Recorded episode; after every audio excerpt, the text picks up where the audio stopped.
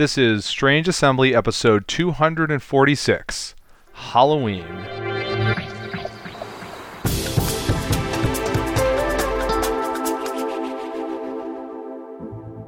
I'm Chris Stevenson, and this is Strange Assembly, your tabletop gaming podcast. You can find us on the web at www.strangeassembly.com. You can subscribe to the podcast there on Spotify, in iTunes or the Apple Podcast app, or in the Google Play Music Store. While you're there, we always appreciate it if you take the time to give us a rating or review. If you have any feedback, you can also always reach me directly. I'm Chris at strangeassembly.com.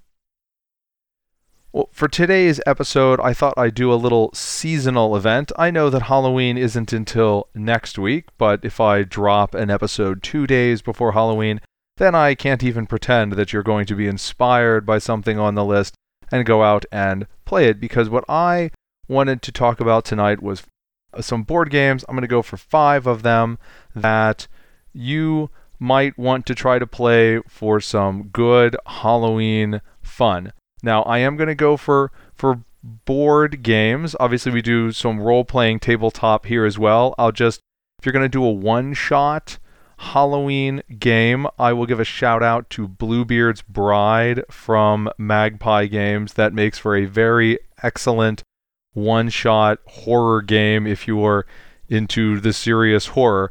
Uh, but of course, a, a game master can make a scary episode of almost any role playing game out there. Uh, but for today, we're going to go for board and card games. And for the first game, I'm going to go with a classic Betrayal at House on the Hill. Now, this can be a different game every time, and indeed, if you are specifically going to play it for Halloween, it's possible you'd want to try to make sure that a particular sort of scenario came up, but right, this is the game with the concept of everyone is going into the abandoned mansion, right? The house on the hill, and then you'll explore the house on the hill, and then at some point something will probably go horribly wrong, and one of the players will probably turn against the others, and there will be some sort of likely spookiness going on at the house. Now, right, I, I do a lot of, of strategy gaming, so I get that Betrayal at House on the Hill can be very random.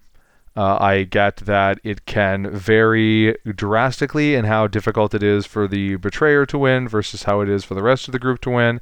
That's okay, because the point here is to go for something nice and thematic, something that promotes some mood. And I think that if you are going into this, let's have a spooky vibe sort of thing, Betrayal at House on the Hill can do that very well.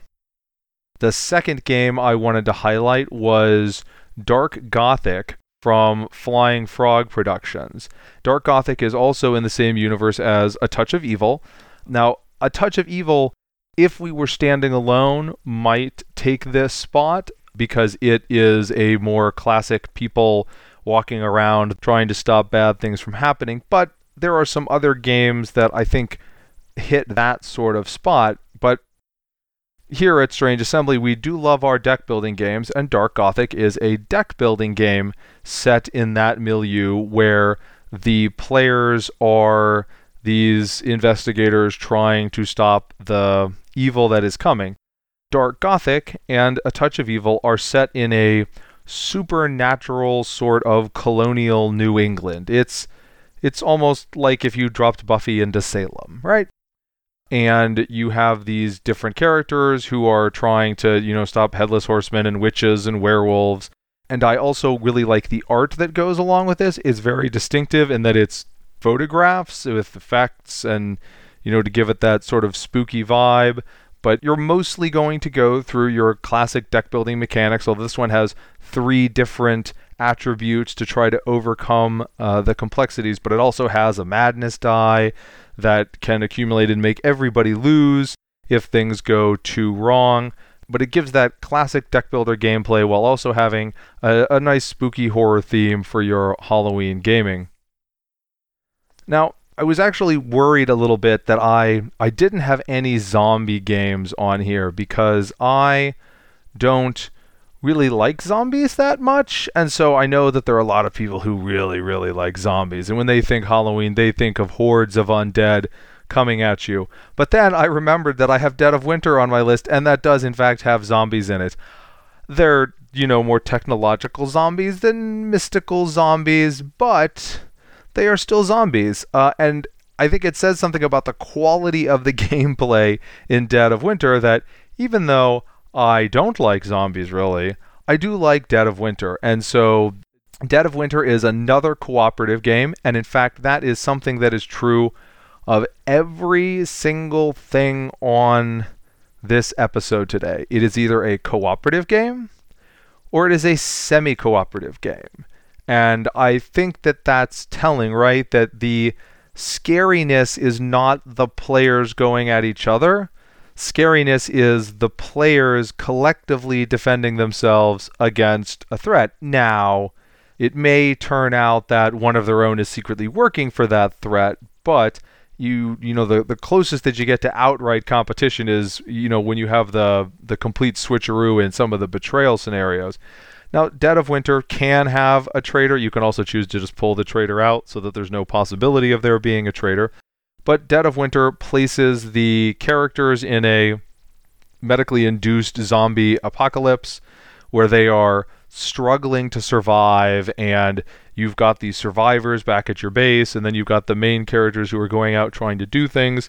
It was the first game to use the crossroads mechanic from Plaid Hat games, so depending on which characters are being used and whether or not they end up together, it may trigger these storyline sort of events. And, you know, ultimately your goal is something along the lines of, you know, surviving and killing enough, you know, zombies to reach the end condition.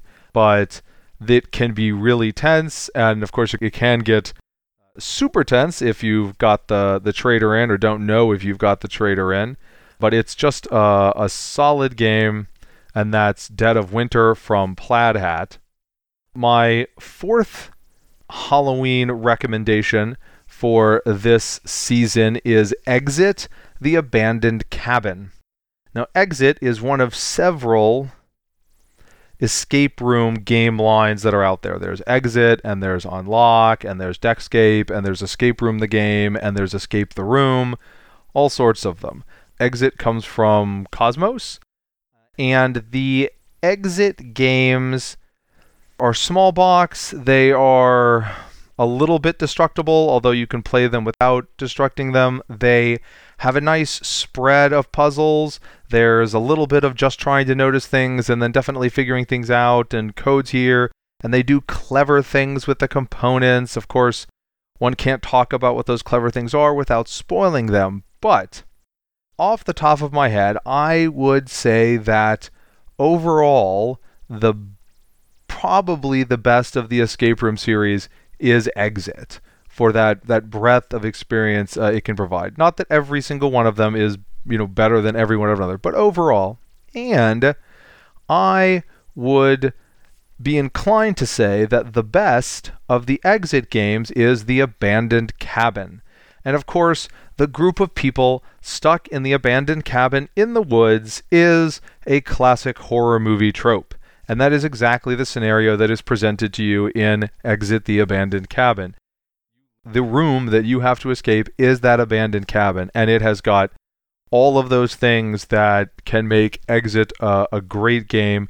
You can, you know, get some music going with the timer counting down and really get some tense action in for your Halloween game. And the exit does not play in a super long time, so if you were making a big night of it, you could probably have, you know, Dark Gothic and Exit in there together, or a couple of these other ones. Now, or or or, you know, you can play Exit and you can go on to a more traditional sort of Halloween party. But that is not the case with my last pick for the episode today. And if you listen to or read us regularly, this may sound like a bit of a broken record.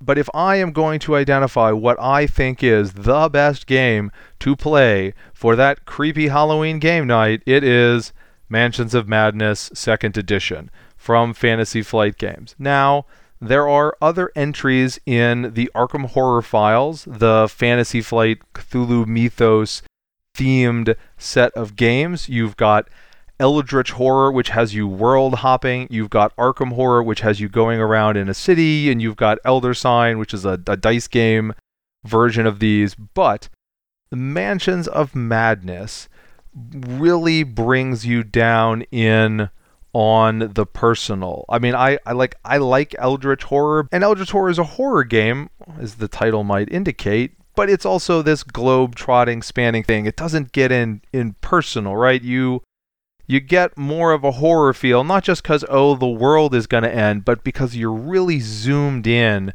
on these individual characters and what is going to happen to them, and it what happens to them may involve the world ending but the important thing for really evoking the horror is what is going to happen to them. And Mansions of Madness is the one that really drills you as close down as you possibly can. And I I do if you're you're aiming for a, a horror scenario, you know, try to go for one where you're you're really up in tight. You know, there are some of the scenarios where you can go and you can you know, you can see it, oh, it's gonna be running around the entirety of the streets of Arkham and and that's that's fine and a little bit of going out into the yard but that more claustrophobic you know in the literal mansion of madness is the sort of place that you really want to aim for you've got the the background music if you so choose playing from the app of course for this as with many of them you can get a nice little soundtrack going from YouTube but my number one suggestion for a tabletop game to play on your Halloween gaming session is Mansions of Madness 2nd Edition. So that was Betrayal at House on the Hill, Dark Gothic, Dead of Winter, Exit the Abandoned Cabin, and Mansions of Madness 2nd Edition.